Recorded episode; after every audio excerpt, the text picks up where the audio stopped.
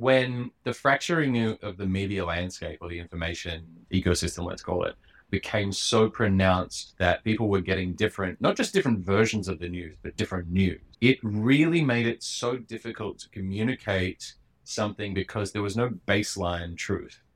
And when you're writing comedy, what you're relying on is a common truth, the same point of reference.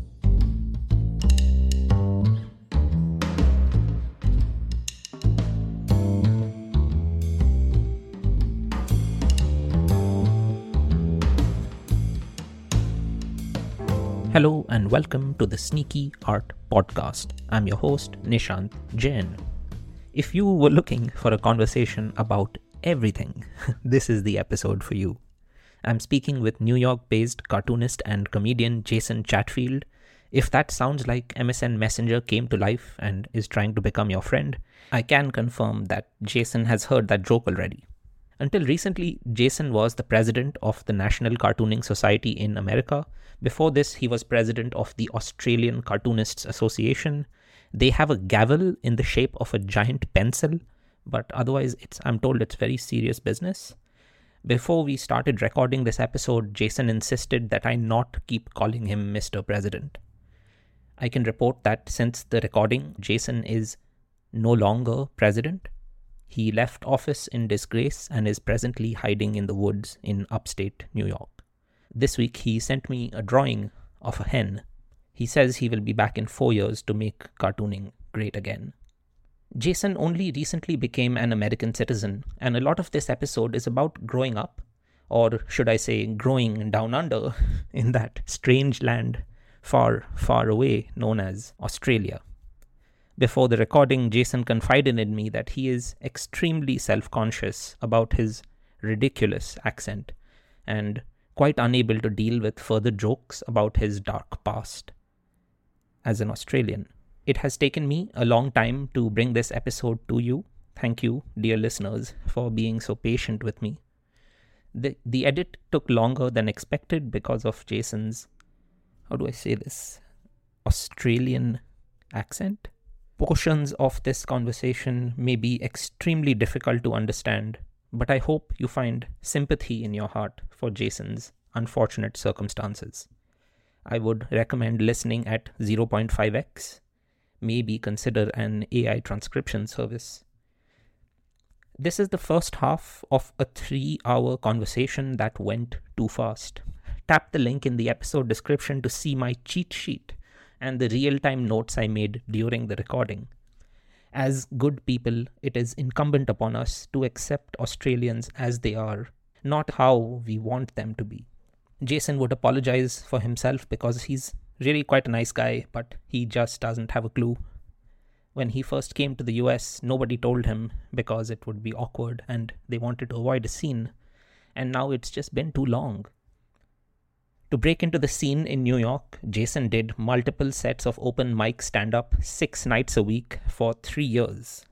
Six nights a week for three years. Jason is Australia's most widely syndicated cartoonist, producing the iconic 102 year old daily comic Ginger Meggs. His cartoons have appeared in The New Yorker. He is the portrait illustrator of the Waking Up app, and he just made a book Find links to everything he does in the episode description.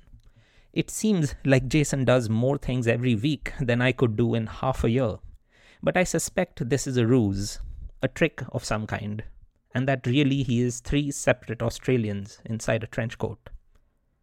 And maybe because this truth is so heartbreaking, I choose to perpetuate the illusion.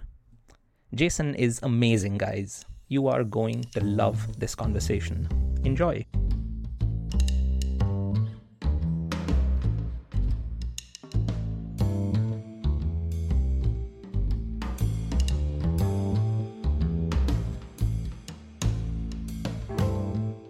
It's a pretty intense kind of the whole. I don't know if you've done San Diego Comic Con, but it I have is- not. It's a lot. Like it's very exhausting. It's a lot of people every day. A hundred and something like 120 something thousand people every day, and it's All just right. it takes it out of you. So I'm recovering. I'm in recovery. Tell me about it. Like I, I, I read your post, of course, and I saw that uh, you were selling your book, your new book, which you sold all the copies of. So congratulations. Thank you. and uh, there were no stars there because of the strike. So it was a very different kind of Comic Con. Uh, what was your experience? It was a different kind of Comic Con. I've been going. That's my fifteenth Comic Con Oh wow! in the last like I want to say nine years, ten years. It's been. It was so different without people lining up for Hall H. You know, for the big Star Wars and Marvel, DC. You know, the presentations. So people actually started paying attention to the artists, uh, the comic artists at Comic Con. God forbid. So it was really nice. And yeah, and, and this is the first year I, I had something to sell other than just like commissions. Usually I just do drawing commissions for people, quick sketches and things. But this year, obviously, I, I have the book out. Uh, You're not a real parent until, so people came by. A lot of parents came by, and then they'd sort of see it, and I'd get to up close watch the moment that they sort of flick through it and he actually hear laughs Usually I have to wait till I'm on stage to hear Right. laughs, but it, it was amazing to see like people read a thing you made and then laugh out loud. It was, and so I can sort of see the moment, and then they'd like snap the book shut, pass it over to me, go, "All right, I'll have two. I've got a brother-in-law. He's expecting a kid." You know, it was nice. Yeah, that that part was nice. And uh, is this your first time selling a book at a stall? It is. Do you have any tips? well, uh, when you were just saying that, you know, them flipping through the pages, I was reminded of my self-published book. So I just self-published when I was living in Wisconsin, Hmm. and uh, I sold it at the farmers market every Saturday of summer. Great. and I would set up a stall from 6 a.m. until noon. And then I would try to entrap these people who are going to buy veggies and milk and tell them, you know, you should buy a book instead. I read some of your posts on that. I read some of the things on that about the farmers market. That's Yeah. it's it is interesting the dynamics of interactions with people like in in real life. It it fascinates me how people um once they see the person behind the thing rather than just seeing it on a shelf, it's a totally different proposition for them. They Oh, they yeah. have a they have a I guess a more um, organic interaction with the thing. Yeah. And as you know, you get very precious about your creation sometimes. I try not to be, I try to be as dispassionate as I can, but you put so much work into a book that you just really want people to enjoy it. And uh, it's it's it's nice when they like it, but it's also like you're really putting yourself out there. I admire your hustle going out to the market because that's and mean, this where Wisconsin was this? This by the way? episode is about admiring your hustle because you've been like I've been reading about the kind of stuff you've been into since you arrived on North American shores, and it is frankly insane to me that how much work you've done. So we're going to focus on that. Uh, but uh, just to fill you in, I was living in this little town called Eau Claire in Wisconsin. Um, and this is uh, a town of just less than 100,000 people.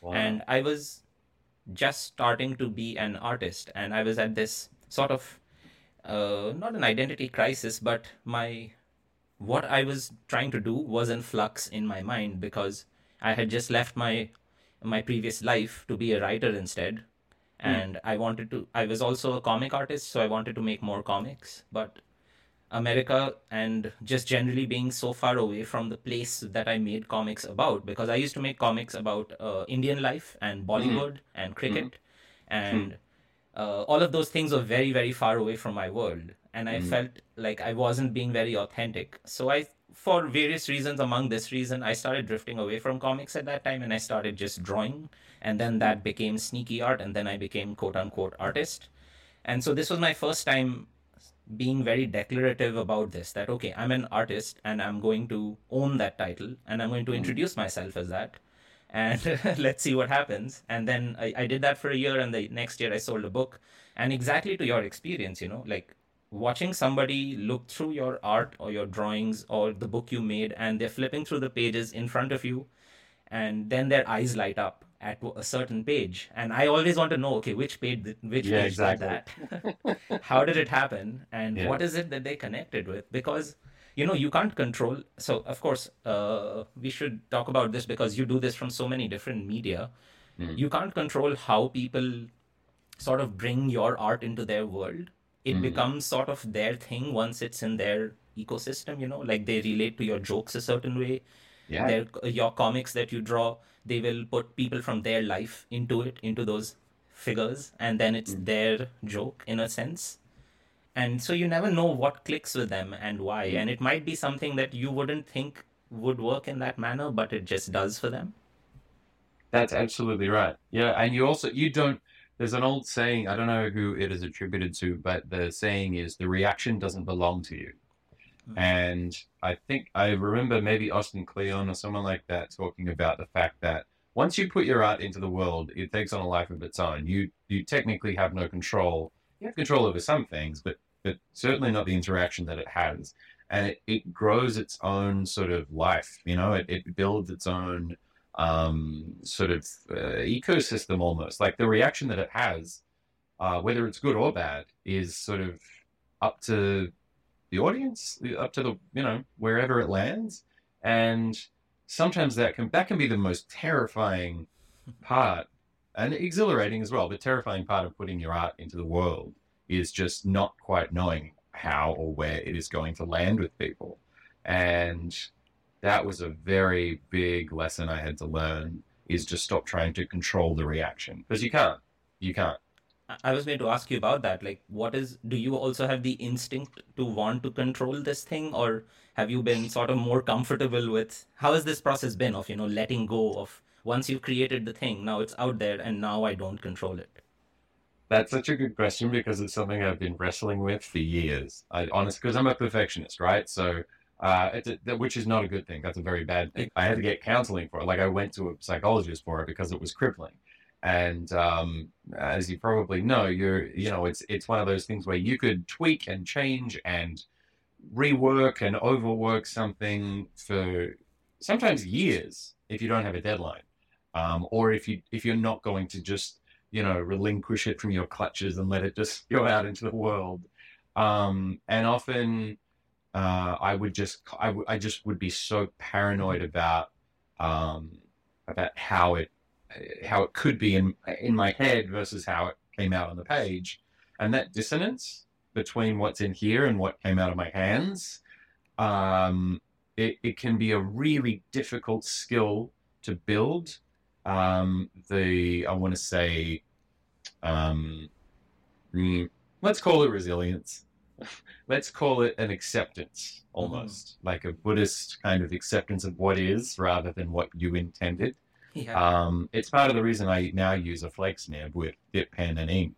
It's one of the most chaotic and uncontrollable ways of, and I'm sure we'll geek out about fountain pens later, but um, of, of creating art. And I am ceding, uh, as in C E D E, ceding the control of what comes out to the nib in in in many ways as a way for me to um, just accept that I have uh, less and less control over what I what's up here versus what comes out of here. Um, you, there are I know there are artists like Jeff Smith who does Bone, and um, you know uh, artists who have such an incredible like Peter de Sève, um, and and and even like Richard Thompson who looked chaotic, but it was controlled chaos. Um, they have an ability to control what they want to control, and you can see it but they're not they're not sort of preoccupied with that process. Which, yeah, as I say, perfectionism sounds sounds like a good trait. It's not. It's a very bad trait for an artist to have because uh, you never ship anything. I absolutely agree. Like I, I feel like I've also been a perfectionist for too long, and I picked up the fountain pen for the same reason. Like I tell Mm. people that a lot of uh, people assume that I draw with a fountain pen because I'm just good at drawing, or because I already knew how to draw, and so it was easy for me to do this. But uh, I remind them that I started drawing with the fountain pen before I knew how to draw, and I did it just so that I could learn without erasing, without constantly editing and checking and changing Yeah. and being disappointed. This dissonance between the image in your mind or the idea in your mind and how, you know, there's always a sense of disappointment. Mhm. If at least with certain works, like you also express yourself in different ways. You have the spoken word, you have Mm. your drawings, and you have words that you write. But so, so I think you're able to understand this that there is this uh, almost a disappointment in all the things it could be, and then the one thing that you decided it is and the one thing that it ended up becoming. And this disappointment you can't really share with anyone because it's always only going to be inside your head, that Very pristine personal. image. Mm-hmm. So nobody quite gets your frustration. And in my case, it's taken me, like, I'm a little forgiving with my art. Like, Yeah. I like it more in the a week later. Yeah. I sort right. of separate myself from those other ideas that I had in my mind of what I wanted it to be. Wow. But I'm still really unforgiving with my writing. And everything I write, every single post I've ever written, when I look back at it, I want to change like half of it. Yeah, it, to hit publish is a, a real ordeal for me. I because I consider myself a bit of a dilettante when it comes to writing. Um, I have so much to learn, and I feel like a complete fraud every time I hit publish, just because I want to rewrite it, I want to rework it, I want to go back and change everything, and then a week later I'll look at it and go, ah, that sentence structure is a nightmare. And I, uh, it's similar to the drawing. I sometimes just have to um, see that. All right, you have until 9 a.m. and you have to hit publish. It's the SNL thing. It's you. You don't go live. Be- no, what is it? We're not. We're not going live because we're ready. We're going live because it's 11:30. That's what Mm. Lorne Michaels used to say. Interesting. Yeah, I think that that sort of philosophy, that sort of idea is so useful. Like the perfect is the enemy of the good. Yes. It's so important to just ship things, to get things out, and then get into this idea that no single product is supposed to be perfect because I think perfection also implies that you're sort of done. Yeah. What what would you do after you're perfect already? And this uh like it makes me wonder where this idea of perfectionism came from. Like it's so obvious that Mm. you shouldn't be perfectionist and that it stops you from creating. Mhm. But every nearly every artist you meet or especially a lot of the people who struggle with art or writing or any kind of creative expression and then they give it up it's usually because they couldn't be perfect in the way they wanted to be and even after centuries of knowing that this is not the way to get things done we still want to be perfect I think it's intrinsic. I think it's in us. I think um, it's just something that you're not taught. You like you you have to be extrinsically. You have to be told from outside that it is an unrealistic expectation for something to be perfect. There are two people who really helped me when I was Mhm. sort of literally getting counseling for it. Um, one of them was Dr. Norman E. Rosenthal wrote a book called The Gift of Adversity. And in it, there's a chapter called The Thumbs Must Go, where when he was a kid, um, they had to do this activity where they cut out like this clown or something from paper, and they had to sort of pin it uh, together with sort of moving hands and fingers, and to cut with scissors out the hand shape. It was going to take too long for him to do by the time they needed to turn it in. yeah So he ended up just cutting off the thumbs. And the thumbs must go. It and the whole thing looked fine. No one noticed. Only he noticed the thumbs weren't there. No one made a comment. He got full marks for the project. But in his head, it just started this thing of, you know, once in a while, you might just have to concede that something's not going to be exactly perfect for the sake of it just being and exist and going into the world. The other one is a guy called Oliver Burkeman. He wrote a book called 4,000 Weeks hmm just brain changing book. One of those few books like Atomic Habits or something that changes your entire mind. Um, he has a great newsletter called The Imperfectionist. okay It comes out once a month. Highly recommend. And he has so many great tools to let you let go of that, as you say, completely unnatural, unhealthy tendency for everything to be perfect, which is so counterintuitive. And it's sort of consciously rewiring your expectations so that when you do sit with a notebook, you're not crippled by what you know the the the the, the fear that it won't come out the way you want it to come out. hmm Yeah. Well, uh, I always tend to forget this. Let me rewind a bit and Sure. formally, quote unquote, introduce you. Sure. So, uh, good morning and welcome to the Sneaky Art Podcast, Jason. Thank you so much for giving me your time today. Thank you very much for having me. I'm a I'm a fan. I'm a premium subscriber, and I feel like I I almost know you already. So, uh, Jason, uh, I grew up reading daily comic strips in the newspaper.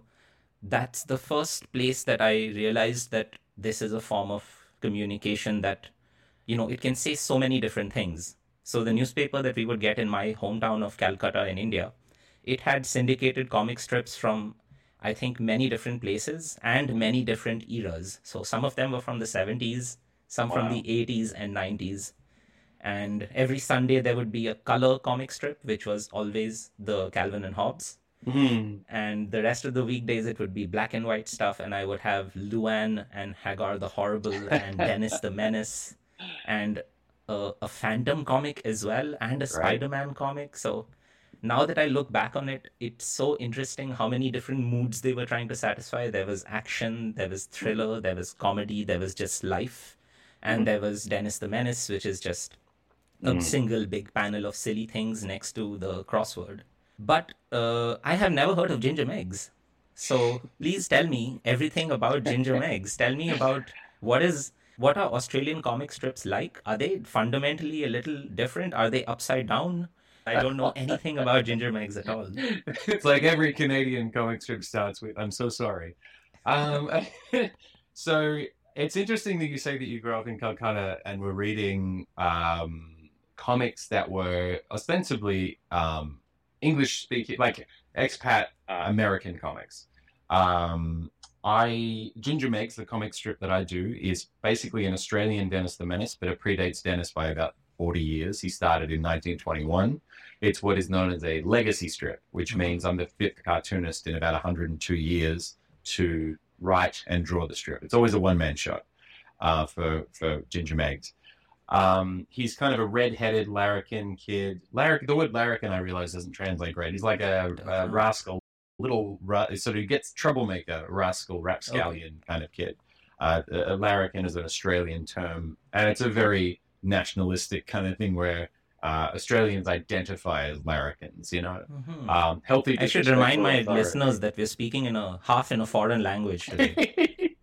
yeah, and cricket. I mean, even cricket is its own language. So I grew up watching cricket. Uh, Ginger Meggs, the strip, often has him playing cricket. In fact, the very first strip in 1921 uh-huh. uh, that featured Ginger Meggs, um, it, the strip was called something else back then. It was called Us Fellows. Mm-hmm. And it was him playing cricket and hitting a ball through uh, a neighbor's window um, and sending the pretty uh, girl, Gladson Gladys, to go and fetch it from the angry guy whose window they just broke so that he wouldn't yell at her. Mm-hmm. Um, and it was the taking it over. I took it over when I was 23, um, and I had been a big fan of the comic strip, and I've been doing it for 16 years. Um, so it's it's one of those mediums, as you say, it sort of transcends.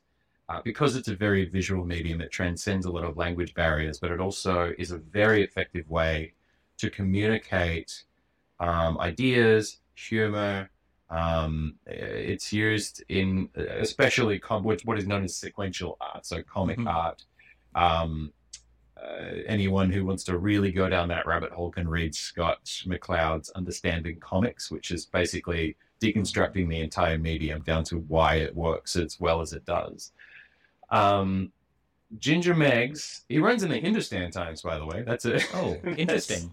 Yeah, but uh, a lot of expat uh, Aussies in India um, read him uh, in the Hindustan Times, but it's also mainly because of the cricket content. So I do six daily strips a week, which are those sort of thin four panel ones that you would have been reading reading in the daily, and then the big Sunday strip. I do one of those every week, which is you know like the Calvin and Hobbes one you were talking about. And I know this is an audio podcast, but Nisha, I'm going to show you my most prized possession on my wall. Oh my god! It's the final Sunday strip that Bill Watterson did of Calvin and Hobbes, signed by Bill Watterson. Oh my god, that's amazing. Yeah. It was I need to gift. visit your home because I want yeah. to steal that. yeah, there's a lot of I got a lot of cartoons on my wall, but uh, that one is my my pride and joy. It was a gift from my syndicate who syndicates Ginger Meggs to about 34 countries. Um, they translate it into different languages and things, um, but it's the same syndicate that syndicates Garfield and Calvin and Hobbes and the Far Side and all those comics. Uh, and Luann, you know, that that's another one. I, Greg and Karen Evans are very close friends of mine, and they um, they'd be interested to know that you know you're growing up in Calcutta reading Luann, which is such a, an American strip. Oh yeah, like somewhere Luann. it's- I remember her brother was a distinct character, and Yeah. there was some some guy who used to who had a crush on her, but she didn't. Like I think Gunther or somebody. yeah, unrequited love. Yeah, Yeah. all of those themes are so, uh, I guess, universal, but. It's you know I always get surprised when I see international comics pages. I've, I was flying through Fiji one time, Mhm. and I stopped to pick up the Fiji Times, and Ginger Meggs was in there, and the other comics were like the Phantom and Garfield, obviously because Garfield seems to be in every newspaper. Um, but there were some strips that I'd never heard of that were under them, and then like Modesty Blaise, you know, like Oh, yeah, Modesty Blaise too. strips. Yeah, Yeah, I, I was- remember. I remember that. and I still, you know, um, I- internationally, I still self syndicate to some papers. Like, so I talk to the Fiji Times and I, I sort of ask them, you know, sometimes like, hey, do you ever get any feedback? And they write, like, they put on their blog and everything, like certain scripts that resonated and they'll talk about them.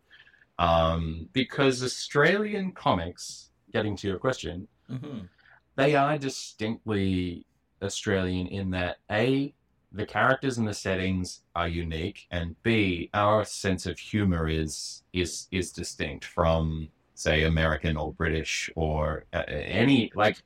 I, I have friends by virtue of growing up in Perth in Western Australia. A lot of my friends were from Singapore, Indonesia, Malaysia. Um, you know, because it's like it was like three hour flight to, to Bali. That's where we went on vacation because it was five hours to Sydney or three hours to Bali. So we're going to Bali.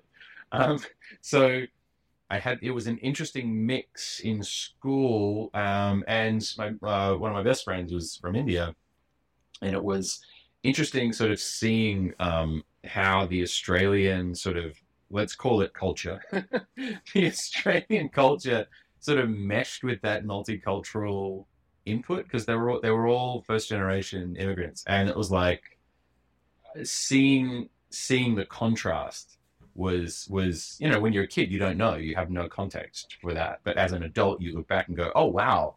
Like uh, I I now understand what a what a huge and also as an immigrant now I see I realize what a huge um, change it must have been.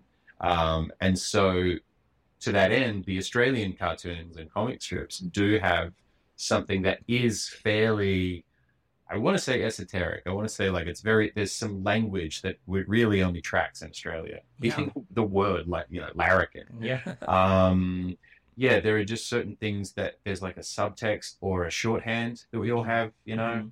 um, which actually works against us in many cases. Um, so when Ginger Meggs was syndicated internationally, the editors had to change much of the localized references to make them comprehensive, comprehensible to international audiences. It does get translated into like French and Spanish and different, um, I think Bahasa and different, different, different um, languages. And sometimes the translations do not work. yeah. Yeah. Uh, you know, uh, so many threads there to go down. I'm going to pick one at a time randomly. Okay. Uh, one of them was you said uh, expat American comics. So I never thought of syndication as a way to reach your audience that lives in another country. Te- uh, Mhm. This uh, help me make sense of this. How does this work, and how does like uh, is it usually syndicated to countries where there are expat Australians and they know there's uh, therefore a market for it? Is that it? Yes. So, for instance, uh, Ginger Meggs appears in the Bangkok Post, and there it runs as a daily and as a Sunday strip. And I went there to meet with the the editor and the um, some of the staff at that newspaper, and they said that they on there they do like a survey of almost like a census of like who's reading it and where and how. And they said so many expat Australians living in Thailand were reading um, that paper, which is why they wanted Ginger Meggs. And yeah, it's not. It was interesting to get that sort of insight because when I took over the strip, it was already running in Thailand, and I didn't realize. And then I sort of did the went through the whole list of where it was appearing, and was like, oh, I I didn't think there would be any audience there. And then they explained it to me. They're like, no, no, there's a lot of expats here who find um, a relationship with something like a book or like an author or a journalist or a comic strip or something that reminds them of home um, or that connects them with their home uh, country. And yes, it is a medium that um, that finds its audience wherever it is. And the newspapers and the syndicates do their diligence on like demographics of readership and all that. Otherwise, they, you know, I mean, they wouldn't run the strip. I mean, it's a it's a wasted effort if no one's reading it. So they Yeah. do their the back end on it. Yeah. Yeah.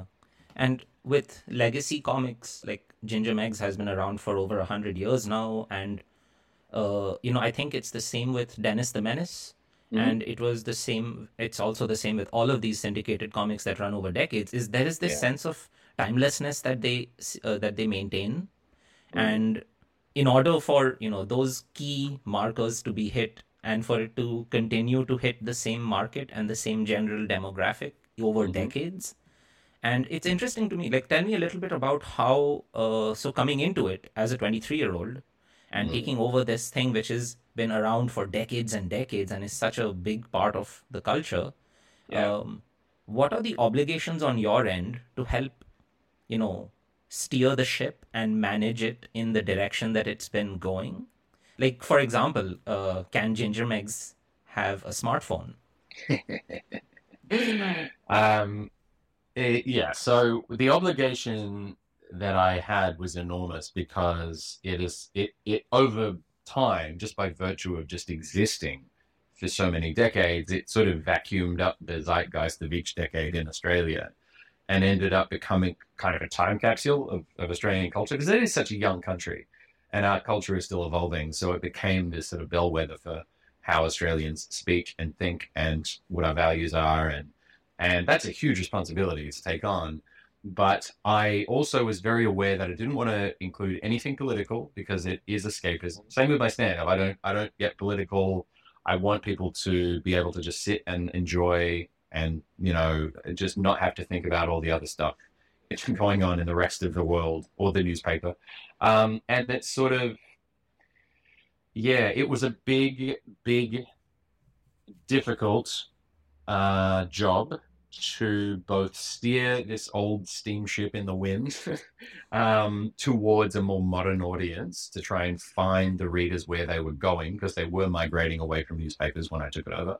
Mhm. Um, and it was a giant, giant. Um, when I took it over in 2007, it was right before a giant uh, migration from print to online, um, which I needed to sort of be there when they arrived, when the readers arrived. So, you know, I was on Tumblr and Twitter and Facebook and uh, remember Tumblr? Um, and uh, I was sort of trying to make sure that I was covering all my bases for that while still maintaining the integrity of the strip. And it's a really delicate balancing act because you don't want to alienate your readership, who are very loyal and very protective. Um, but you also don't want to stagnate and just become sort of the museumify this trip, you know, have it sort of just become this stale, irrelevant thing. So I had to kind of do a bit of both. You're, you're trying to cater to both audiences, which is you're doing this tap dance, this constant, um, I guess, yeah, a one foot in both uh, uh, uh, pools. It's it's it's tough. Um, I did give him a smartphone eventually. I took a long while because he's quite a poor kid. He's not in a upper middle. He's quite a he's a scrapper, right? So he's always trying to make things happen and hustle and and kind of set up a lemonade stand or sell his dad's shoes or something to to make a few bucks to buy some movie tickets to impress his the girl that he likes, you know. And he um, you know, builds his billy cart out of um, you know, the, the wheels from his his bin, you know? like it's just he he got a phone because it was a hand me down right and he got it quite late. Everyone else, all his other friends had a, had a smartphone first. His rich friend Fitzy had a he was the first to have a smartphone. And once I brought that in, got a bit of pushback from readers going, "Oh, come on, you know, what are you doing?" And I'm like, "Well, look at your grandkids. Look at your kids. What are they doing right now? They're staring at a tablet. They're staring at a phone. Like to not put it in would be a very conspicuous, you know, absence." And one of the other big things that I did, and I have to tell you, this was the most challenging part of, um, I guess, the, the most challenging part, and this, this is not necessarily a reflection of the myopia or xenophobia that was sort of inherent in Australian culture. It, has it, been a very weird time for Australia because it's, it's it's quite a conservative country and it's had some conservative governments, and I don't see eye to eye on a lot of the politics in Australia. What I did was I asked some of my friends who um, who were uh, living in Australia and wanted to be able to sort of see themselves and their kids in comic strips. Um, I was like, okay, so what do we do? Um, how do I slowly and not tokenistically work in some new characters so that the strip actually looks like modern Australia? Because when it started in 1921, everyone was white, everyone was spoke English, every everyone you know thought the same way and ate the same foods. Um, but I ended up I brought in a um, a part Indian, part Sri Lankan uh, character, um, and again had to sort of consult with friends who grew up um, in those countries and and had mixed families. So even the dynamics of the parents and what the last name would be based on the, mm-hmm. the, the, the, families and what they would eat, what they would like, how they would speak, but how they would speak living in Australia. So right. bringing their culture and their traditions in without it looking like we're being, you know, um, disrespectful. So um, that was Rahul Jayasinghe, uh, my friend uh, Dilruk Jayasinghe. He's a comedian in Australia he helped me develop that character and the back the background of that, and I named I gave the character his last name. Um, and then uh, my friend Ronny Chieng is a comedian. He helped me develop Penny Cheng, um, who is a Malaysian Australian. Um, her mother came from Malaysia as a single mother, and again, you know, trying to reflect the realities of what a family looks like now. Not everyone is married. Not everyone mm-hmm. is raising a child. You know, co-parenting. Um, and bringing in these characters without making them tokenistic or cliched, you know. Um, uh, we brought in an Indigenous Australian character, uh, mm-hmm. Gloria, uh, Gloria Tudorhope, and she, uh, again, we consulted with, um, you know, uh, indigenous, indigenous Australians to make sure that we weren't being offensive or tokenistic or anything like that, and making sure that she didn't like, she wasn't, uh, you know, this totem for any like like she plays the violin and she loves running. Like there's, there's nothing stereotypical about her um, uh, but she does share sort of parts of her culture through her character. So bringing those in took about 10 years. That was a very slow burn. And again wanting to modernize it while still remaining respectful to the source material it was a huge delicate balancing act. Oh yeah like i'm just thinking about how a lot of these comics, like even Dennis the Menace, for example, it has this sense of an idyllic suburban life. And yeah. those ideas have changed. And the audience, the the market that's you know the majority of the market that's going to consume these comics today, uh, maybe does not identify with that world or that life or those aspirations. Mm-hmm. And even the idea of introducing a non-white character, like someone might think it's not so difficult, but I'm thinking about the super popular and it's made so much money, this TV show, A Big Bang Theory. Yeah. And yeah. its uh, Indian character is basically no ethnicity. Like his name doesn't make sense. And the one time they showed his parents, it just didn't make sense that they would look like this considering his name and wow. uh, you know like they mixed up ethnicities big time and they just did not like accents and references none of it made sense it was just like wow. indian is just this one little city somewhere and they've all oh, come out God. of this one little city and they're behaving like that it was so awkward yeah. and so you know this challenge is immense and i'm thinking you said that the creator of Ginger Meggs is always just one person and you're 23 when you take it over mm. is it much easier or is it much harder to do things to take on such a big responsibility and be in charge of it and you're a 20 something yeah i mean it was overwhelming. I initially was going to say no when it was offered to me. Um unfortunately uh, my predecessor on the strip james kemsley he was dying of motor neuron disease and he thought we thought we had more time um, and he was going to sort of train me up and sort of show me how it's done because I'd never done a daily comic strip before. I was doing editorial political cartoons and caricatures and illustrations. I hadn't actually done the strip. So um, he said, you know, it's a big responsibility, but I think you're right for it. I think I can see that you you would be good for this. I couldn't see that in myself. Um, he was 59.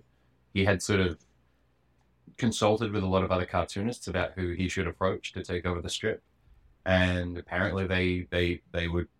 Uh, my name came up every time, which is odd to me because I did not think I was a good fit. Um, I really was going to say no, and then I it took some convincing. I, I, I talked to a lot of different cartoonists and, and people who were familiar, like Gary Clark, who did a strip called Swamp, and Mhm. Tony Lopes, who does a strip called Insanity Streak, or in the UK it's called Odd Streak.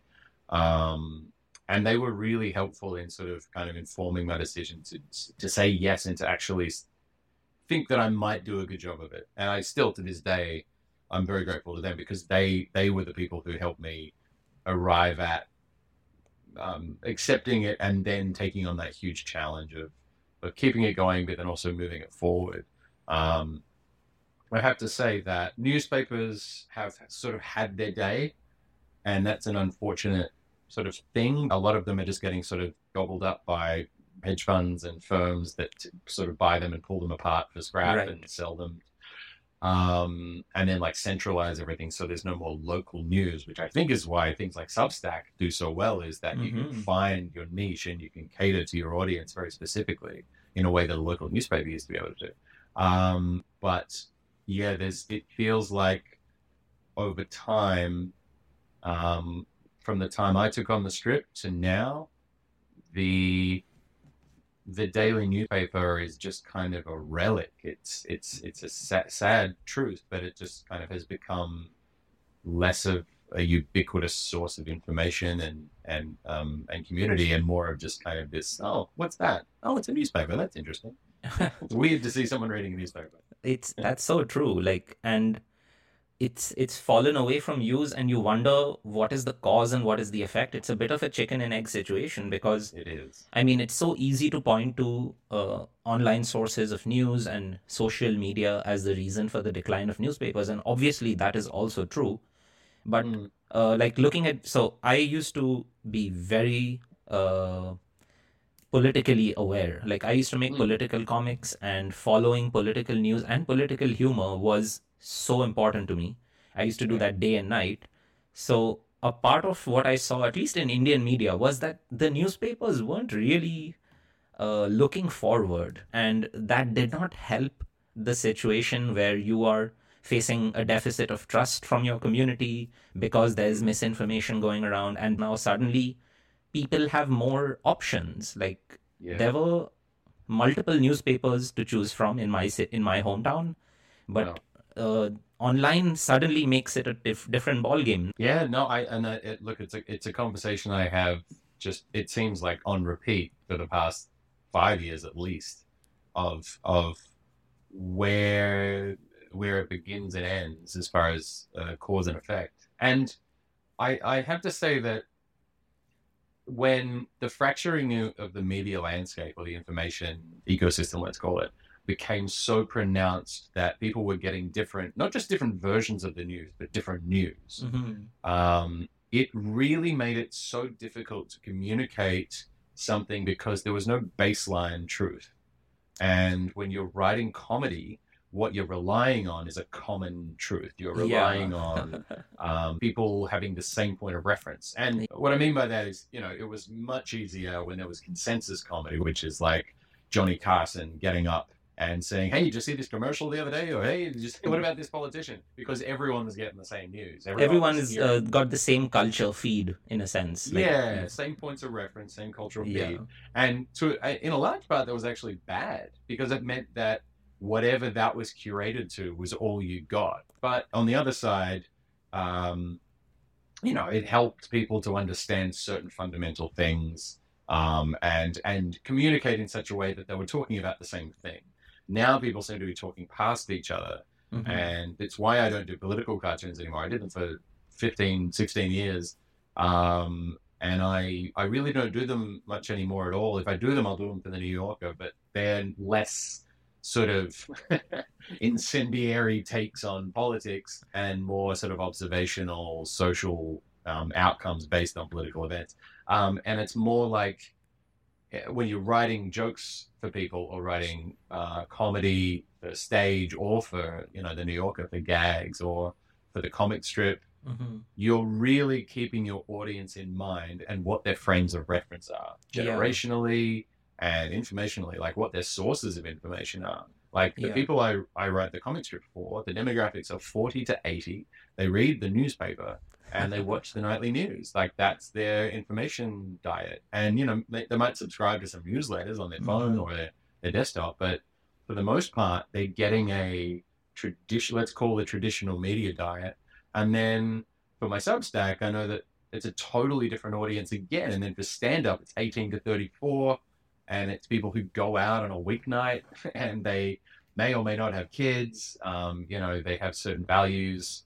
Um, and then when you go on the road, um, which I which was a real eye opener when I started doing that in America, it's different again because you're not in a blue bubble in a city like New York. You're you're now speaking to people with different values and Uh-huh. different um, points of reference and um, sort of even structurally, you know, like a, a town versus a city, you your the way you speak about things needs to either adapt to be sort of comprehensible to them, or you need to not change it so that it's a novelty to them. They're like, huh, this crazy guy from New York, I can't believe he thinks that. It's like you have to kind of pick one. You either want to uh, be a chameleon and try and fit, or you you really double down on what's unique about you and you uh, make yourself a bit of an odd duck. Uh, I do the I do the latter now. I used to do the former and sort of code switch. Now I just go, you know what? I'm weird. Just deal with it. I resonate with so much of that, especially how, you know, stand up, uh, from how you describe it, it seems so much about meeting your audience where they are. And it appears to me that newspapers, back when it was just newspapers and this single channel of communication, one way communication for the most part, um, it was uh, like newspapers and comic strips by extension had the mandate on defining how things are. And Yeah. now you have to meet your audience and you have to speak to your audience rather than speak to the thing and you have to make like because your audience has a stronger sense now of how things are and they don't really want to accept another version? Is that the case? Uh, have you found it that way? Because i used to draw political comics up until 2017 but i completely stopped it because like how you describe i found that people live in different worlds and i'm trying to talk to them from my world and they don't agree with the basic rules or the basic situation of my world and i'm getting into these strange dissonant uh, arguments with people and we're not even talking about the same things or our words mean entirely different things to us You're talking past each other. Yeah. talking past each other. So there's this Right. uh, there's this really beautiful uh, little bit of uh, stuff that I learned from this philosopher called Derrida. Have you heard of Jacques Derrida? No, how do you how do you uh, spell that? Derrida is spelled D E R R I D A. So he was this. no, I haven't. No. So he was this um, French deconstructionalist philosopher, and he was Okay. a rabble rouser. So he would provoke people. He was a provocateur, and Mm. uh, he said this thing. Uh, he said there is nothing outside the text, and he said this other thing which I really love, which I contrast with this statement. He said every statement is a lie. So, Wow, okay. firstly, every there is nothing outside the text, and every statement is a lie. So, how do you live with those two things? Uh, Right. There's nothing outside the text says that if you don't have the words for it, there is no way for you to explain the thing, and therefore, it doesn't exist. So, if uh, it doesn't exist in the sense of it doesn't. Uh, it doesn't so uh, let's think about something like say post uh, ptsd or even perfectionism or depression. Until the, these words were given to it and these descriptions were formed and people had a sense of what ptsd might mean what depression might mean even if they're slightly wrong but they have a sense of it compared mm-hmm. to 500 years ago or a thousand years before when they didn't have the words for it. Did how did they grapple with it? How did they understand it? And what are the words they then put to it to try to understand it and how their world was limited by the essentially the vocabulary these are the words with which i'm able to understand my world and there is nothing outside the text so Wow. this is one part of it The second Yeah. part, which is really makes it fascinating to me, is how every statement is a lie, and which is sort of what you're talking about. Uh, so he said that words have two, uh, at least the big words, they have two kinds of meanings. So think of big words like love or justice or punishment or Sure. uh, democracy or freedom. Uh, words have synchronic meanings and diachronic meanings. A synchronic meaning is what you uh, what you believe the word means now today, and diachronic meaning is the long history of definitions it has had over the centuries Hmm. and even uh, esoteric definitions, but also commonly accepted mass ideas of what justice means. So, Yeah. again, a few uh, a few decades or a few centuries ago, in some places, justice means an eye for an eye, and if somebody kills somebody, it is justified that someone would take revenge for it, or someone would kill them in turn for it. And how our definition of justice has evolved over time has changed, and so the word justice the word democracy, the word crime, the word uh, ruler or leader, and all these ideas around it have these long history of meanings in different parts of the world. And sometimes when we're talking to people, actually, uh, Derrida would say every time we talk to someone else, we are using our meanings and they are using their meanings. So every statement is a lie because what they hear from you is never what you're saying. I should apologize to the listener if their head just exploded because that is extraordinary. I've never heard of, of Jacques Derrida. I, I, I, didn't, I hadn't heard. That's it makes perfect sense that the meaning of something would evolve over time based on the evolving context.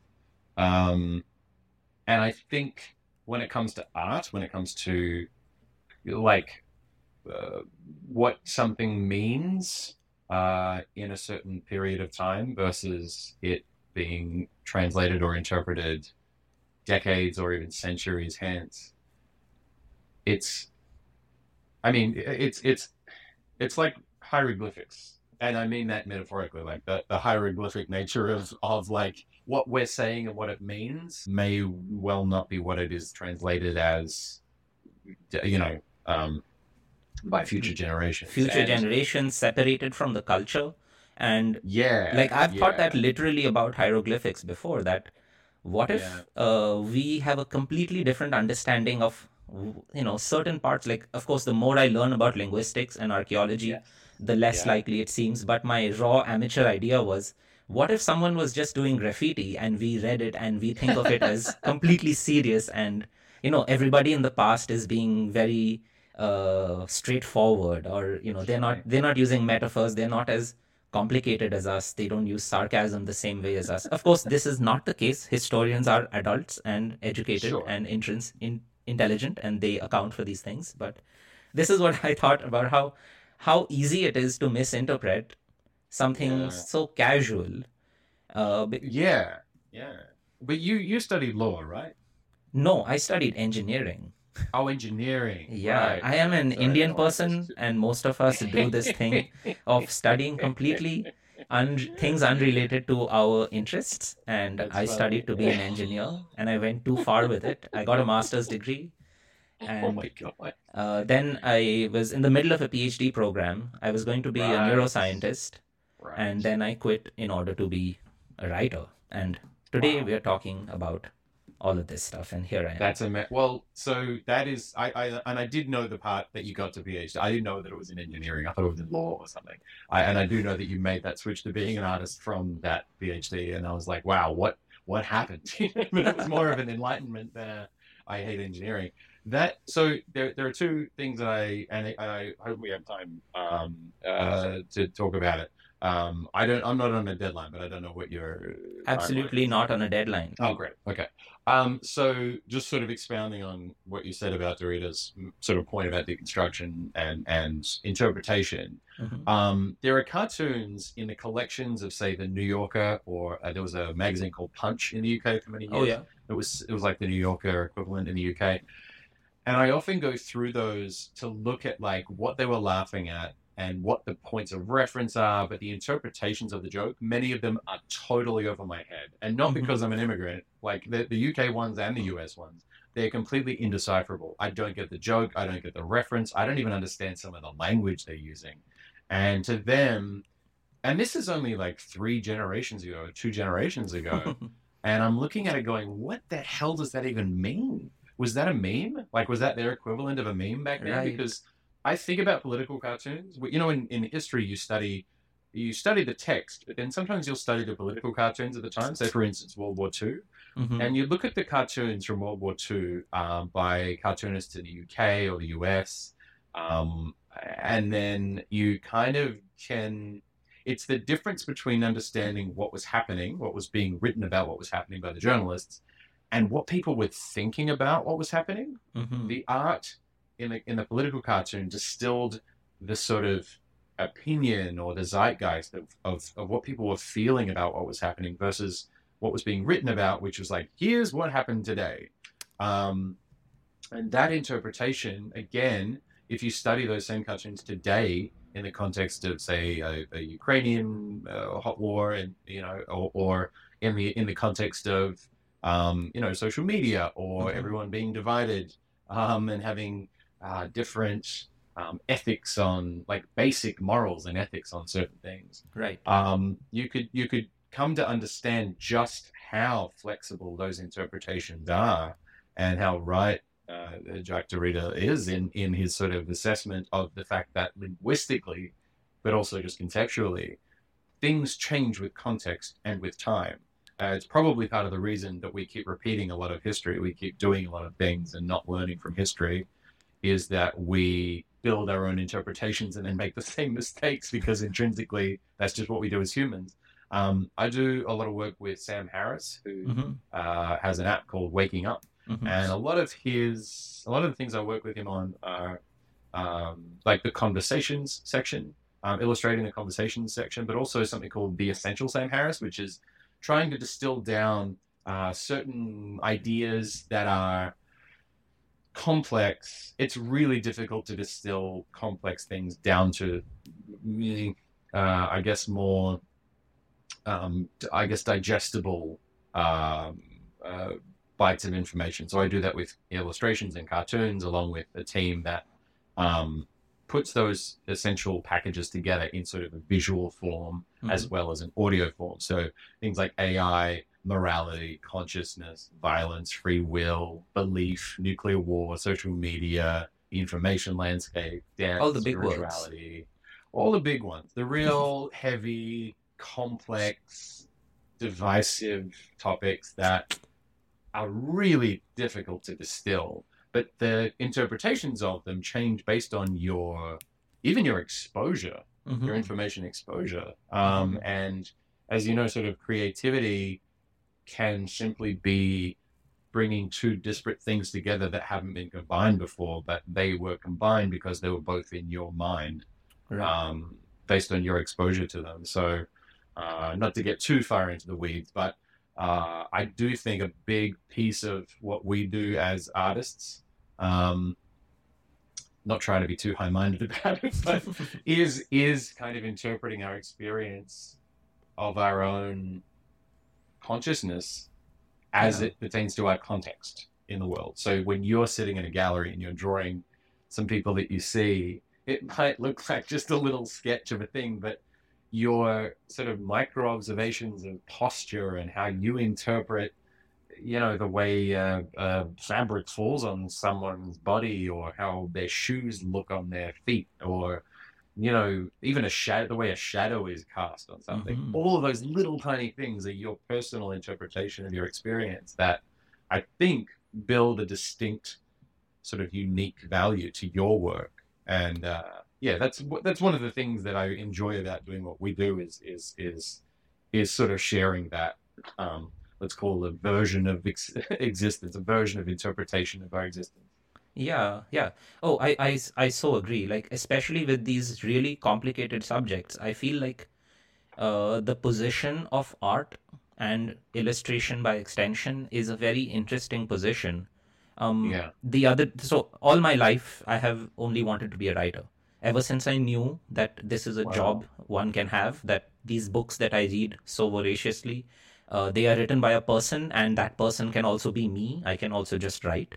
Uh, ever since I learned this when I was very young, I only ever wanted to be a writer. So Wow. I have always had this reverence for words in my mind and Hmm. in my life. I like to memorize slogans of brands. So that's a small manifestation. I would remember quotes from my favorite books and I would write them down because the words really matter to me. And that. today we are in a world where words have a dispropor like have this strange importance where people think words are so uh, powerless and irrelevant but our daily existence is governed by them. Our interaction with our 90% of our interactions with other people are through the words that they write to us and we write to them uh, through text. And then we are interpreting those texts. Like textual communication is such an interesting thing that has happened to us that did not happen to any previous generation of humans because Yeah. we are talking instantly and emotionally and using these emojis and using the various acronyms and using our own jargon and languages. And we are communicating by text. And then that text uh, as derrida would look and smile and uh, comment uh, Yeah. is a lie because now it's up to the interpretation of the other person. And there is no human to human uh, connection in this or well physical connection in this and there is so much ample opportunity for misinformation and for simply being uh, influenced in another direction or misinterpretation. Because Mm. you know it's just words and everybody is reading words in their own way and processing them in their own way. In this sort of situation i love what art has sort of enabled me to do. It's taken a lot of time to understand it and then to empower myself to do it and then to respect what this thing is Yeah. as a person who has loved words all his life, uh, now to say that words are really sometimes so useless at doing the thing that they are supposed to do. Like, Wow. Yeah. words are so bad at meaning things. And that's like the one job they have. you have to put that on a mug or something. Words are so bad at meaning things. You can't you can't get people yeah, and this is Oh, the same that's so problem you have as a writer, you have it as a stand-up comic. You said this word, but now everybody's got a different thing in their head. And like I use the word for a reason, guys. Like but Wow. that's it. That's the problem. And so art comes in and Yes. Art is this really fascinating thing. There are as as a society that is conditioned to giving words this enormous importance, Mm. we also tend to think that so there's this common sentiment you know i like this painting but i don't know what i like about it Yeah. uh, and of course you'll have people who love art who will say this but also a lot of people who are quote unquote casually indulging so uh, a few uh, months ago uh, in march i was in new york and i went to the moma for the first time in my life oh, wow. and I walked up and down and up and down, and I did three circuits of the whole place. Fascinating. and one of the things I was doing in the in these circuits was just observing the kinds of people who come to see modern art. And this was the question in my mind: Who comes to look at modern art? yeah. And is it always people who know modern art and who appreciate art history and have a sense of what's what and what is it what in relation to something else? Mm. Or is it people who are here because this is one of those iconic New York places you have to go and it's an experience, just go without thinking too much? I was one of those Mm. people, like, I don't know a lot of art history and Right. I just wanted to see what I could see and see what would happen from it.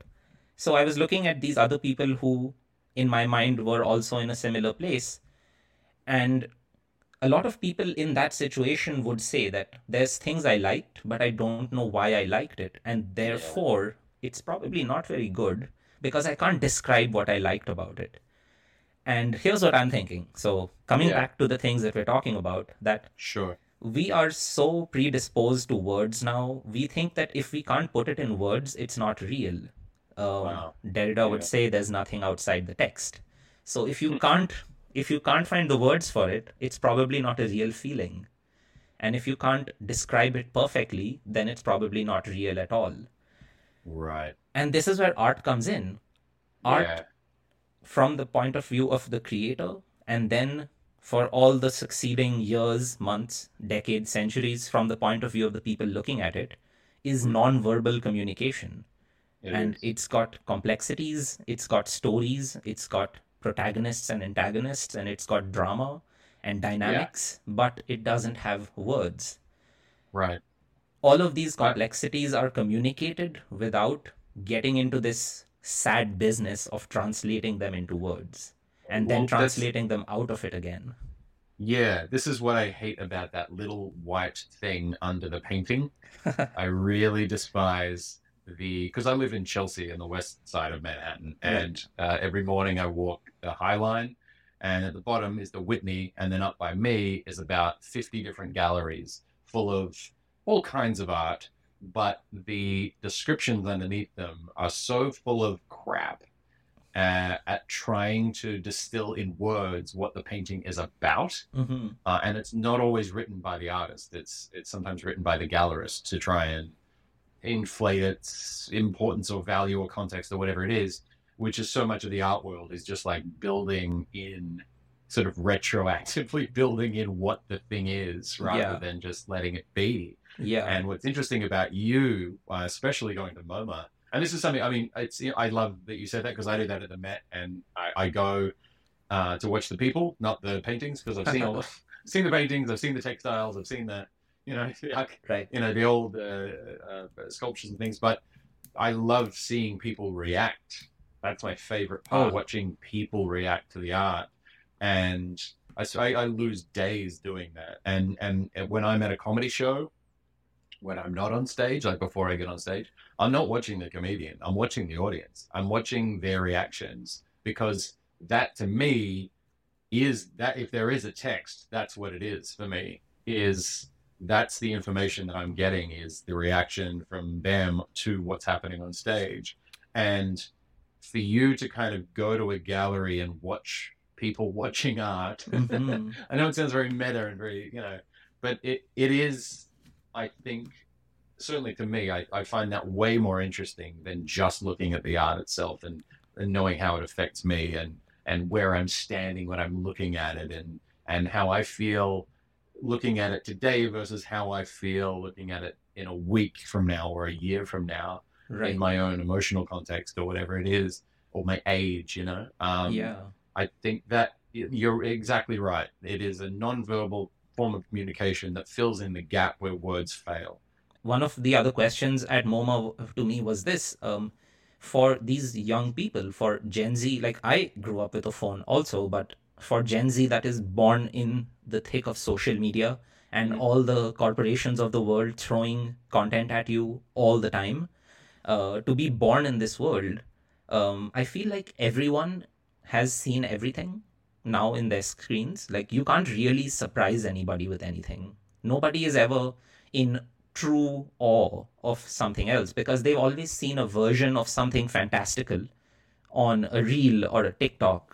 And so nobody's really surprised by anything. So for me, the experience at the MoMA was also to a gen like thinking about the generation that has seen everything on their phones already. What does this physical confrontation with art bring? And what are the things that are truly remarkable, but that they just walk past? Because hmm.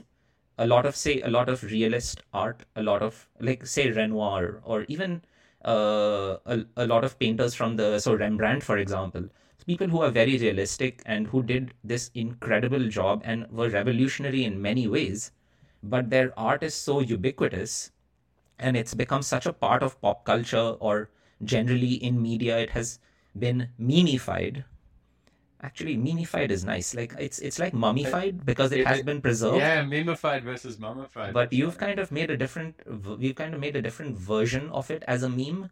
So how they relate to something and if it's memeified then do they give it a second glance? And then what do they stop at? And what makes them suddenly look again? Like something that they haven't already seen in their devices.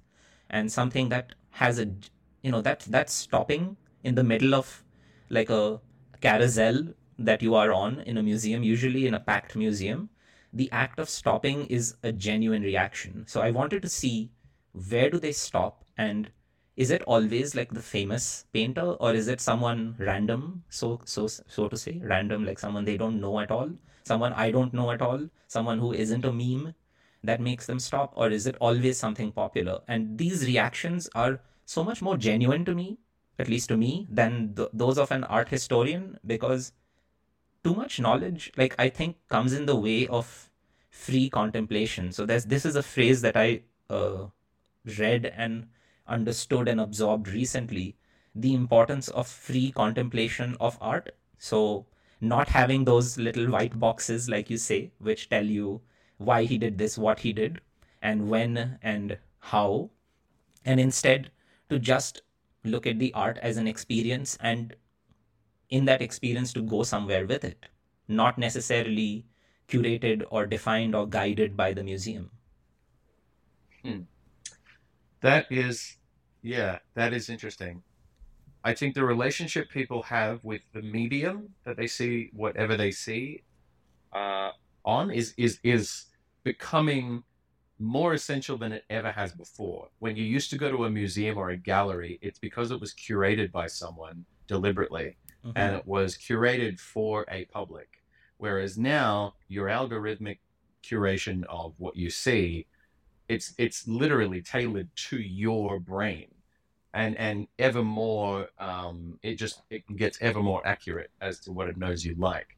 So, as you say, people just strolling past a Renoir or a Jeff Koons or whatever it is that they like, they should well that they uh, sort of told that they should enjoy or like, um, while they're also they've got their TikTok open. Um, I think it's a different relationship that people have for the authority of the medium.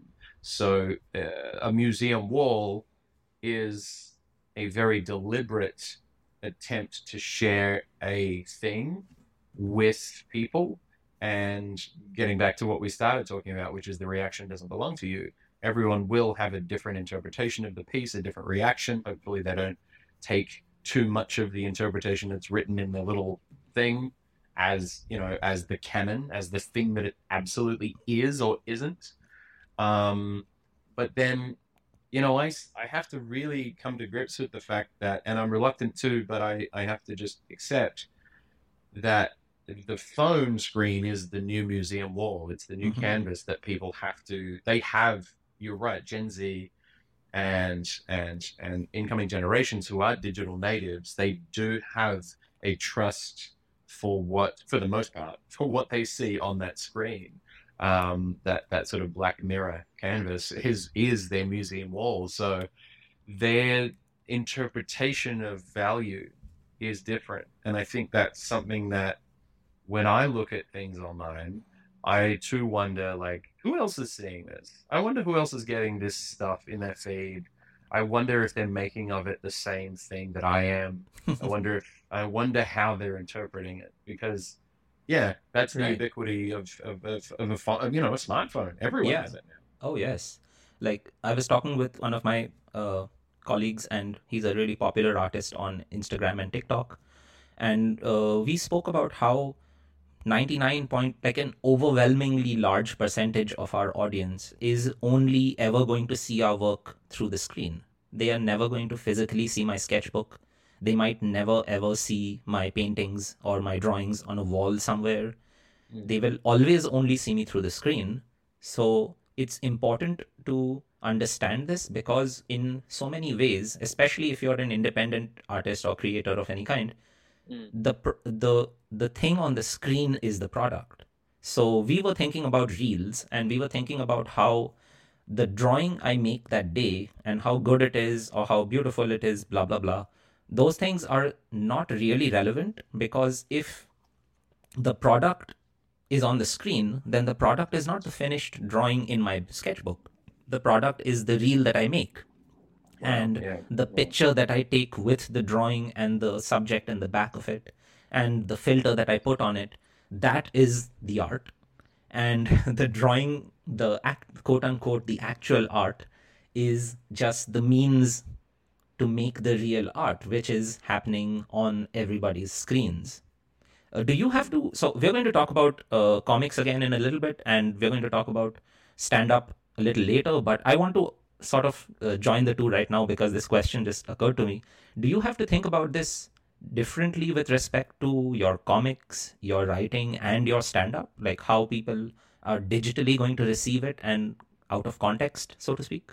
Yeah, I think about it a lot because I've actually had some instances where it's been taken out of context and then posted. Um, and then people will interpret it sort of erroneously. And when I say erroneously, uh, you know, I realize that that's in stark contradiction to my the, the reaction doesn't belong to you.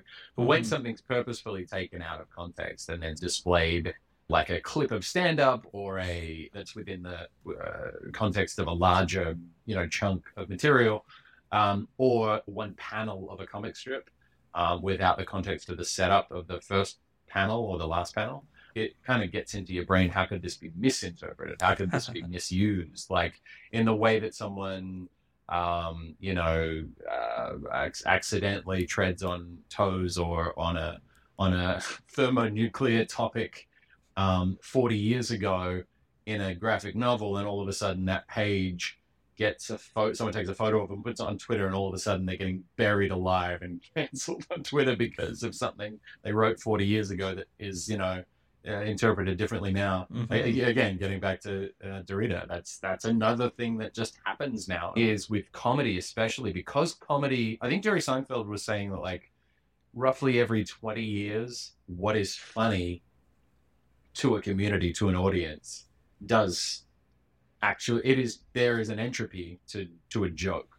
I see. It does change. So whilst the fundamentals of, of like the mechanics of comedy don't change, Mhm. like why something works as a joke, like the structure, um, that doesn't change. The the topics and and the things that are funny and why they're funny, they do change, and you do have to sort of consider that. And when people are watching, like, I don't know if you've noticed in the past few years, especially and and especially since the prevalence of TikTok and Reels on Instagram and Facebook, is um, instead of posting their material online, comedians will post crowd work clips. You know, that's like the big thing now is instead of um, burning your material, it's called burning your material. If you put it if you put it online, uh, it means you can't record it on a special.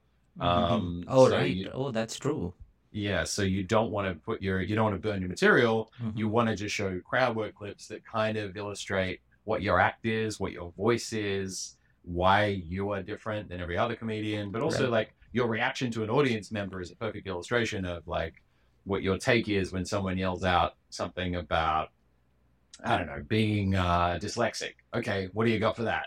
And so you see comedians, the great uh, examples like Phil Hanley is a great, um, as far as crowd work goes, it, he, Sam Morril, you know, they're some of the best sort of joke writers, but they're also outstanding at being able to interact with an audience and and it go on the screen, the phone screen, and go kind of viral because they just have that skill and it works quite well for that medium for TikTok and Instagram and Reels because it's spontaneous and it's unscripted and it's not rehearsed. It's not something they wrote Right. um, and rehearsed a million times. It's something they're just coming up with in the moment. And there's something very real and dangerous about that. You know, it's like it's like watching someone draw live. it's like, oh my god, I'm gonna watch you make a mistake any minute now. You know, Right. Like, it's just Yeah, it's It's- it's a moment of uh, quote unquote reality in a otherwise scripted set. Like, because otherwise he's got a five minute or a ten minute set, Mm-hmm. but then there's this interruption, and now he's dealing with they're dealing with it, and like what's also interesting about it is I think because there is a sense of a confrontation. Like a lot of the popular videos are how somebody handled a heckler or how Mhm. somebody handled somebody who had opposite views. So especially political comics get this a lot yeah, and this confrontation sort of i mean i'm think i'm always thinking about the dynamics of social media and to me it appears like putting a confrontation like sharing a reel or a tiktok of a confrontation allows people to take one or the other side and as soon as they take one or the other side uh, you've got them as an audience and uh, it leads to more viral tiktoks like i feel like a lot of people do this because I never thought about your point about burning materials because this is that is also super relevant to this. But Mm. I feel like this kind of confrontational stuff is very, very, very uh, topical and useful because of how social media works. So, like you were saying, you know, people design their own feeds, and everybody thinks that their feed is their feed and it's exactly tailored to them, and they have made it happen that way Mm. and the business of consuming content on your phone, whether it's news or whether it's something viral or a reel or whatever, comedy, Right. versus newspapers and televisions, and it's given to you. Like, I think the fundamental difference is also this sense of self and me wanting, me getting what I want right now and not Yeah. something else. Every moment of the day, every day of the week. I only want exactly what I want. And if I'm not, I don't like this in this moment, I'm going to swipe away or I'm going to close the app or I'm going to comment uh, adversely to it or I'm going to dislike it if I can or downvote it if I can. Yeah. And this is a dynamic that's, I, I don't know how I feel about it. I feel like there is so much liberation here from both the audience side and from the creator side. But there's also a sense of now needing to cater to the maximum likes. Uh, we're getting we're getting derailed to something else that I was thinking about. Let's go back to what I was asking you about. Uh, just as a stand-up comedian, do you think about moments like ha- has it changed your act to think that something might need to be a reel or a TikTok video?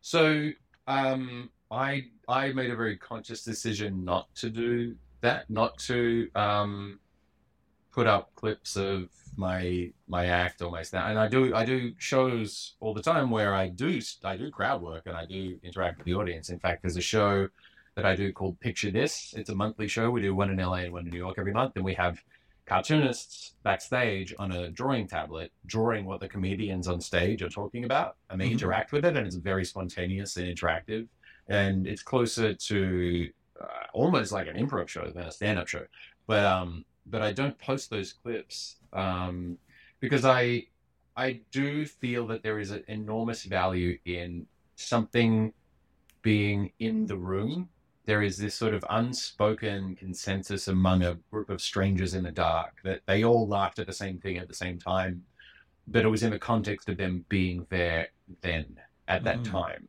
And whilst there are comedians who do fantastic clips that go viral and they do very well online, um, there is the sinister side of it um, where it can go very, very badly.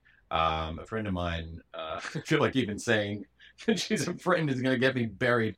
Um, uh, Jocelyn Chia, uh, she and I work together on a lot of things, uh, and I've known her for a long time. And she had a part of a joke that was part of a larger piece go viral on TikTok, and now the Malaysian government want her to be arrested. Oh wow. Um, it's got if you if you Google Jocelyn Chia, like it literally the Guardian and the New York Times comes up as her being cancelled for this joke.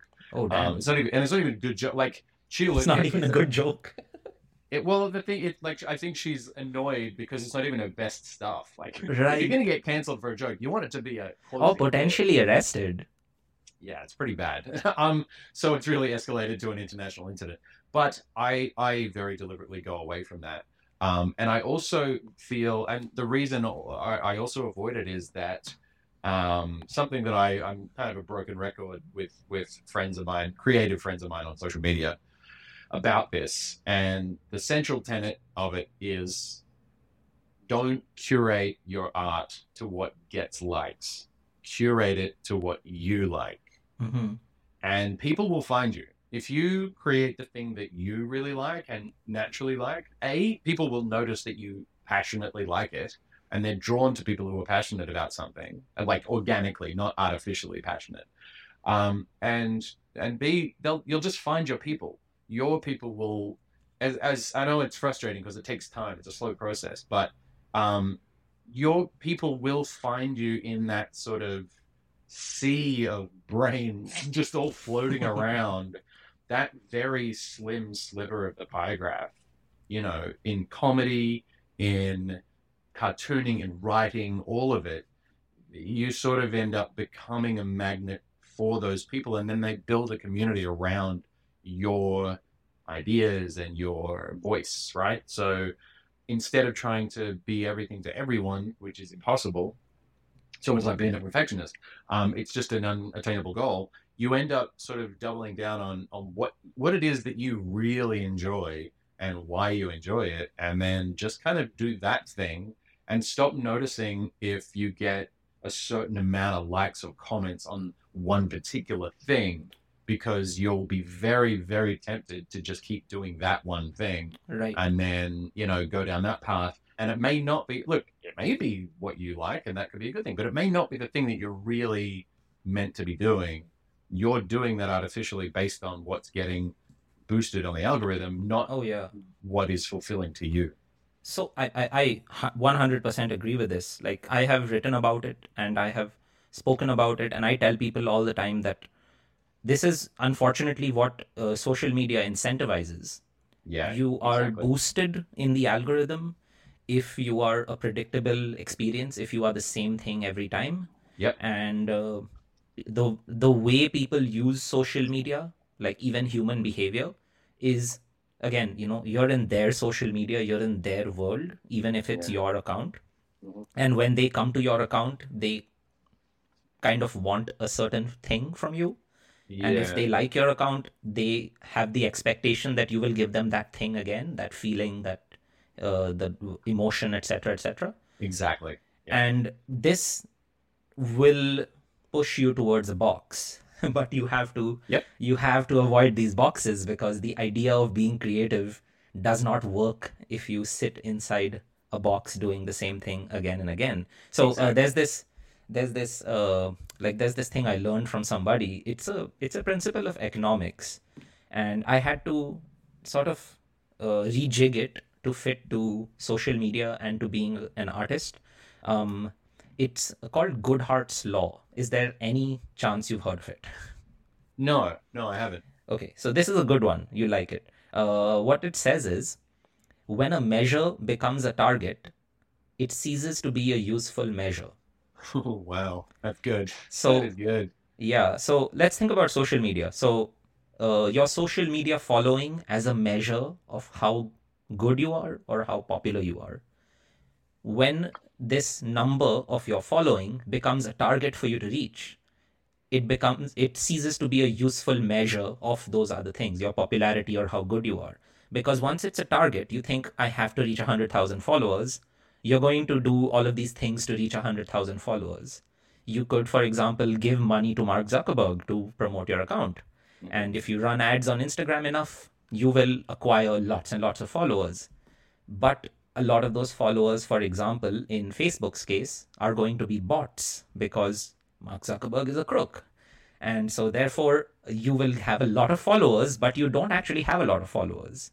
So, this measure of how good you are or how popular you are is no more a useful measure because it is the data is polluted with all these things that are other than your popularity or your goodness Mm, yeah. another Alright. another nice contrast was say during covid for example uh, some parts of india some states in india set a target of zero covid and now the covid numbers are no longer a measure of public health because how do you get zero covid just make it difficult for people to get tests so suddenly you don't have the same COVID numbers, but now the COVID numbers that you do have are no longer useful for anything. They are no longer a useful measure of how the country is doing, how the state is doing, whether people are healthy or unhealthy, because they just can't get the tests. Yeah, yeah, wow. I mean, the metrics changed when the algorithm decided to suppress static posts and elevate video posts like reels. I have friends who have literally some of them like 4 million people following them, and they can only access maybe a thousand of those at any given time with a post because they post comics, static comics. Mhm. And so they're on paper, it looks amazing. And a Mhm. publisher would see that and go, What are your stats? And as you know, every time when you're pitching a book, one of the first questions they ask, and I really despise this, but it's a truth of the publishing industry, is they, they go, Are you verified on Twitter and Tumblr? Uh, sorry, Twitter, Facebook, Instagram? Mhm. Are you on TikTok? Um, because what if we could get you to go viral on BookTok? Um, are you, you know, how many followers do you have? Um, because so much of the onus is on the author, the creator, to actually promote the book through their network. But the problem is, um, as I say, you know, you could have 4 million followers, but your ability to actually reach those 4 million followers is entirely governed by the platform that it's on and the algorithm dictating it. So it's why I've always been such a staunch proponent of newsletters going way back. Um, I started a MailChimp newsletter many years ago when I was doing stand up to try and get audiences to come to shows. Right. So I'd stand at the door after the show and I'd hand out a business card with my, I'm such a nerd, with, uh, with my MailChimp uh, mailing list, a QR code and a, and a link. Oh, I have a QR code on my on my business card as well. Yeah, I mean, I have I have one now for my Substack, but um, it, and I I hide them all over the, in New York. I sort of leave them at bars and in bathrooms and things. It's weird, but Oh, someone might confuse it for a menu, maybe. I definitely put them in the check. You know, when the check comes and there's a little Right. booklet, I put them in Uh-huh. there for sure. And I put them in a couple of menus here and there. Um, Okay. Once in a while, there'll be like an art book shop, and I'll there'll be books about New York, and I'll like slip my card in there, New Oh. York cartoons, That's just as like because I'm like, well, that's your audience, so I need to do that now. I'm gonna I'm gonna take that idea. I'm gonna do this all over Vancouver. Just leave It's like, things. it's like a pirate, uh, you know. I'm really, I'm really, uh, probably um, uh, breaking some kind of law, but I don't know. Um, but that that sort of direct connection that you have with newsletter readers Right. versus people who opted opted in, they didn't hit follow, they didn't click follow, they actually opted in and put entered their email address and they confirmed. They said yes, I want to hear from you. Um, and if your open rate is anywhere near fifty percent, which is very good, then you're doing way better than the guy with 4 million followers on Instagram who's hitting, you know, getting a thousand responses from his 4 million followers. Um, and I think that that is the truth of what's sort of coming with, you know, one post could get 10 million views on TikTok and then the next post might get five Absolutely. because because going viral on something like TikTok doesn't necessarily mean that your account goes viral and, and blows up. It means that that post goes viral, and you maybe, or even it's maybe it's just the comment section of one particular post goes nuclear, but then everything else you've ever posted gets totally ignored. Oh yeah. Um, so I don't think it's an accurate metric of success or popularity. I don't. I also don't think it's a particularly useful metric when publishers sort of come to you and say, uh, "Yeah, your your book idea is great, but how many social media followers do you have? Because otherwise, it's it's not. We're not going to have the conversation." Um, I, I just don't think it's a, a useful metric anymore. Maybe once upon a time it was. I just don't think anymore it is a useful metric of the success of an idea or your ability to disseminate that idea to your people. Yeah, very very true. Uh, and I think a lot of brands are wising up to this as well because like I feel like a lot of brands now they don't just look at this number of followers because they know that can be purchased. They look at engagement and they look at how active your comments are and uh, like as soon as you know people who are putting money into these things start to look at different metrics, you know that the previous metrics are not useful anymore. Uh, so uh, let's go back in time now. I want to go back to before the acquired wisdom from all the experiences to Right. how you started to be a cartoonist and you live in Perth Aust- you lived in Perth Australia which I know is in Western Australia because of the cricket ground um, the WACA, yeah, the WACA and I, I I also know it's a very difficult uh, venue to win at um, speaking of cricket by the way condolences for the ashes I'm really Yeah, sad yeah, to see how it went much. down It's- Thank you. yeah. I have I have hated understands what that Australian cricketers for many many years. I have had very strong feelings about them and antagonistic feelings, but the current English cricket team really has turned me into a die-hard Australian supporter. More people in Australia could name the entire Australian cricket team than who is prime minister right now. uh, it is a it is the national sport in the way that I guess baseball is the national sport in America. Yeah, Although football is, is very quickly you know uh, surpassing it, surpassing baseball. Um, yeah, Perth was a and is. I love Perth. It's a beautiful city. It is. It's, it's basically a town parading as a city it's a beautiful place. Um, I've heard people say that it's a great place to be a baby and have a baby, and not a lot in between.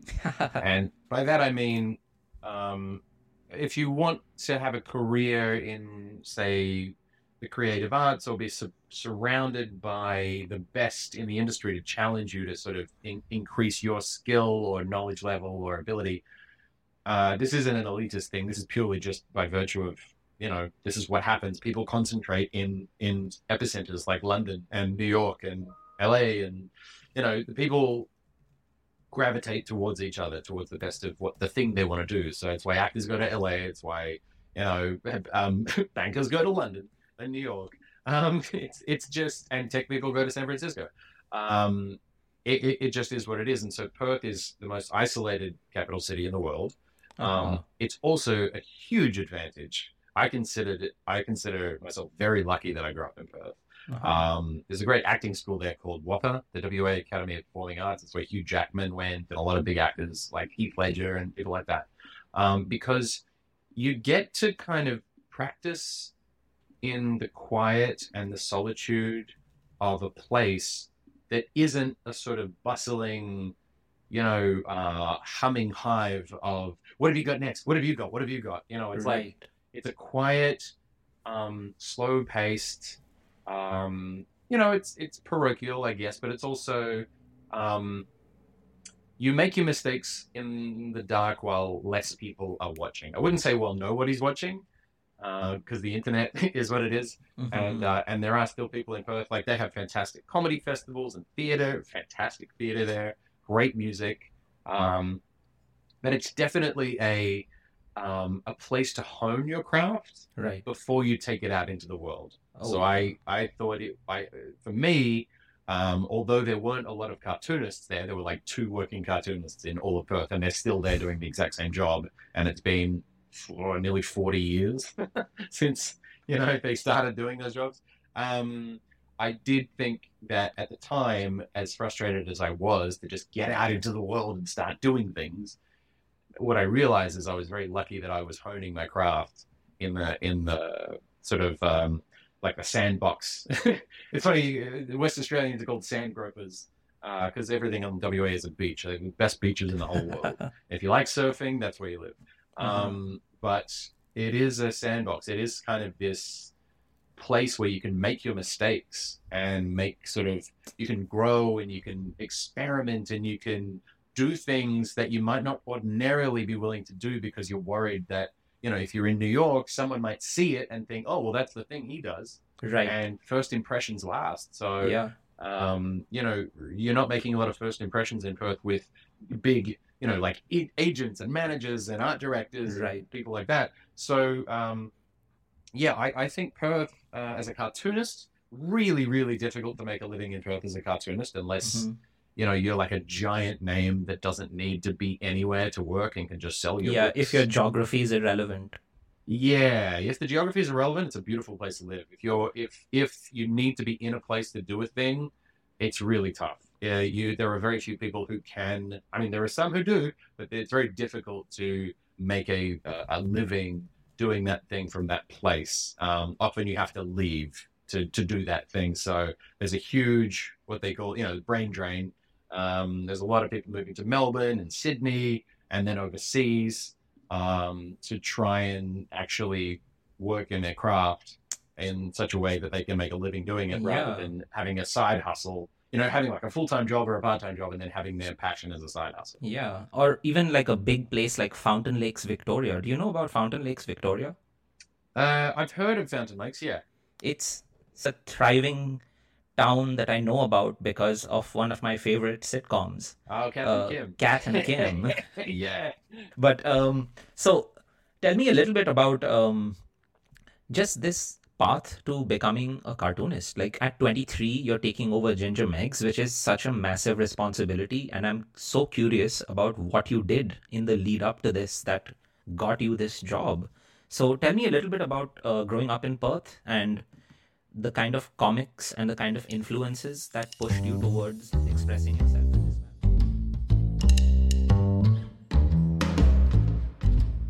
This was part one of my conversation with Jason Chatfield. Thank you so much for listening. Up next is part two. To be part of the conversation or make a joke about the Australian cricket team, join over 10,000 readers of my Substack newsletter, almost exclusively devoted to making fun of the Australian cricket team. Link in the episode description. Thank you to the wonderful people that support this show via Substack, my Australian cricket team hating Substack publication. I do all the work around this show myself, from booking guests to producing the episode and even framing these words that I'm saying right now. None of it would be possible without the support of SneakyArt insiders, including some based in Australia.